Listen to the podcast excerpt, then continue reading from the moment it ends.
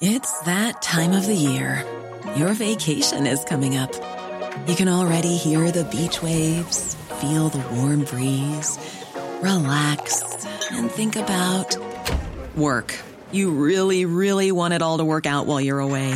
Monday.com gives you and the team that peace of mind. When all work is on one platform and everyone's in sync, things just flow wherever you are. Tap the banner to go to Monday.com.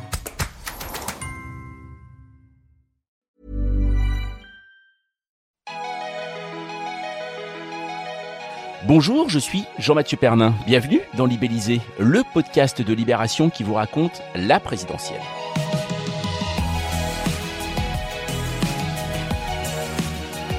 Depuis le mois de février, nous vous relatons les coulisses de cette course à l'Élysée où entre Cuba, combat d'ego, ralliement et même un chien électeur pendant les primaires LR, oui, il s'est passé quelques petites choses.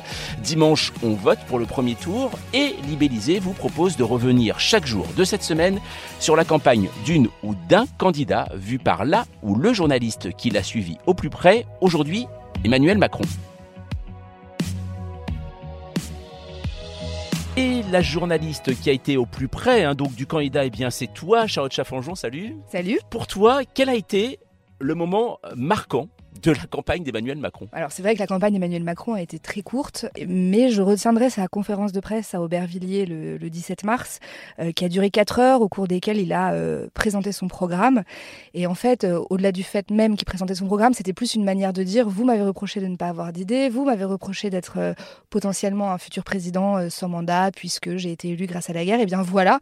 Et en fait, ce catalogue de mesures qui était très détaillé, d'ailleurs à la limite de, sa provocation, de la provocation dans sa manière de le faire, hein, euh, quand il nous expliquait euh, je vais vous redonner six exemples sur des micro-détails, un peu façon exposé de Sciences Po.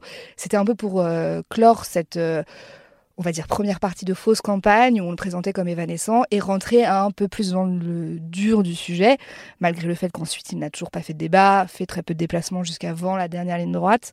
Mais voilà, pour moi, c'est en fait presque le seul moment où il se présente comme un candidat face à tous après, il fait des déplacements et il rencontre des Français, etc. Mais là, c'est un moment de conférence de presse. Sa, sa deuxième du quinquennat, c'est dire l'importance du moment. Est-ce qu'il a réussi à imposer ses thèmes? Euh, alors sur certains, oui. hein, euh, je pense à la retraite euh, à 65 ans parce que c'était pas du tout son projet de 2017. Donc on a eu besoin de décortiquer ce qui avait pu évoluer entre les deux. C'est un vrai changement de philosophie euh, puisque en 2017 il a été élu sur euh, l'universalité du système. Il n'y est pas parvenu pour plein de raisons. Mais du coup, là, c'est plus du tout le même projet. hein. On, est, sur deux candidats euh, complètement différents. Euh, je pense notamment au fait de conditionner le RSA à 15 à 20 heures. Ça a effectivement fait débat. Alors, parce que la droite l'a accusé de l'avoir pillé, que la gauche s'en est défendue. Mais oui, quelque part, euh, il a imposé ces thèmes qui ont un petit peu remplacé des thèmes qui avaient été plus trustés euh, jusqu'ici par euh, Éric Zemmour, notamment sur l'immigration. Moins Marine Le Pen, qui a fait sa campagne, on l'a vu, sur le pouvoir d'achat. Mais euh, oui, je dirais qu'il a quand même réussi à imposer deux, trois idées. Euh, Croit-il à sa victoire? Oui, je pense qu'il croit à sa victoire, euh, complètement, pour plusieurs raisons. Tout d'abord, les, les- les sondages, quand bien même ils peuvent se tromper, convergent tous, sans exception, vers la victoire d'Emmanuel Macron, même si l'écart se rétrécit dans certains entre les deux tours. Et ça n'a jamais varié du quinquennat. hein. Il n'y a pas une fois un sondage. Alors je crois qu'une fois, début décembre, Valérie Pécresse, dans un sondage, a été donnée en tête euh, au second tour. Mais là, c'est vraiment une convergence totale et absolue. Euh, il a des raisons de fond de penser, de, de, de penser qu'il peut être élu parce que parce qu'une partie de l'électorat de droite de Valérie Pécresse déçue s'est reportée sur lui, parce que son socle de gauche est quand même assez solide, parce que la guerre en Ukraine, euh, quelque part, entre guillemets, lui profite. Est-ce qu'on a envie vraiment de changer de capitaine dans la tempête? En tout cas, c'est ce que eux pensent.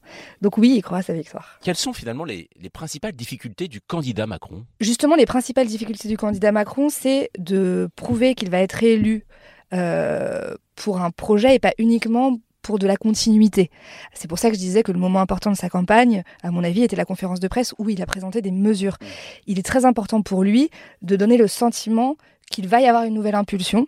D'abord parce que c'est un trait de son caractère d'être dans le mouvement et, et parce que son ADN est la, est la promesse de transformation qu'on a un peu oublié pendant cinq ans, parce que le Covid, parce que l'Ukraine, parce que des échecs personnels, parce que des échecs politiques. hein. Et donc ses principales difficultés pour moi, c'est d'arriver à, à être un président euh, de second mandat avec une promesse autre que euh, qu'on continue. Comment il vit finalement cette euh, deuxième campagne? Est-ce que pour lui c'est euh, un chemin de croix, un plaisir Est-ce que ça va de, ça va de soi? Comment il la vit lui-même, cette campagne? Je pense que c'est ni l'un ni l'autre. Il faut savoir que alors, euh, son équipe a théorisé l'idée, bien avant le début de la guerre, qu'il ne serait pas candidat réellement, mais plus président à 100%.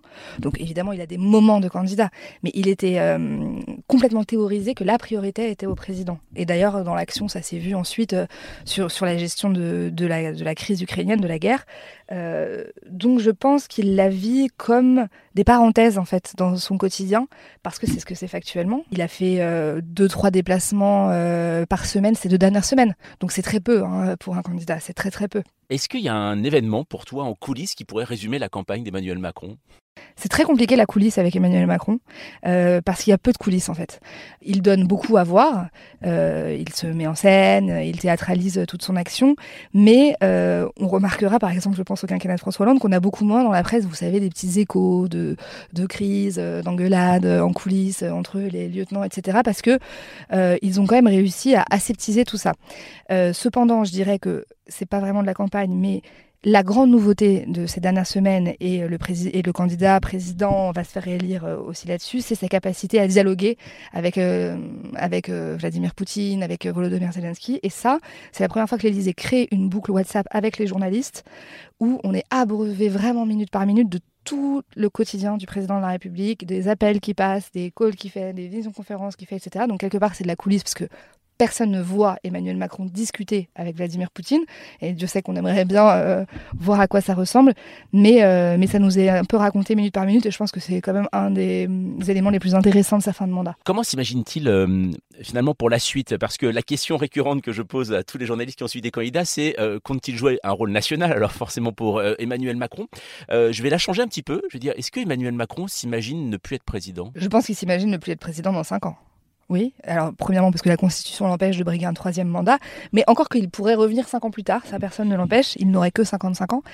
Euh, je pense qu'il s'imagine président pour les cinq prochaines années et qu'à voilà, à, l'aube de ses 50 ans, euh, il fera autre chose. Est-ce qu'il est, est, est facile à suivre comme candidat Emmanuel Macron? Non, il n'est pas facile à suivre parce que pour un journaliste, c'est très compliqué d'avoir un, candidat, même un politique, qui a une telle volonté de contrôle de son image, euh, qui n'a pas, je pense, un respect fondamental pour euh, les rubricards.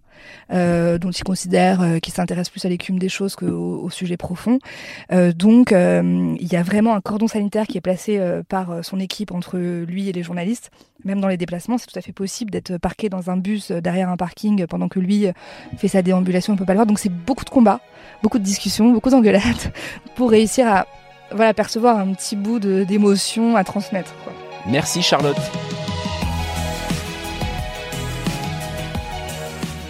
Libellisé spécial premier tour continue. On vous donne rendez-vous toute la semaine avant le vote pour écouter ceux qui ont suivi au plus près les principaux candidats qui ont arpenté les coulisses de cette élection depuis des mois. La musette pleine d'anecdotes et toujours bien sûr en pleine forme. Retrouvez tous les épisodes sur votre application de podcast préférée et sur libération.fr. Un bon podcast avant d'aller voter, toujours le mot d'ordre de Libellisé.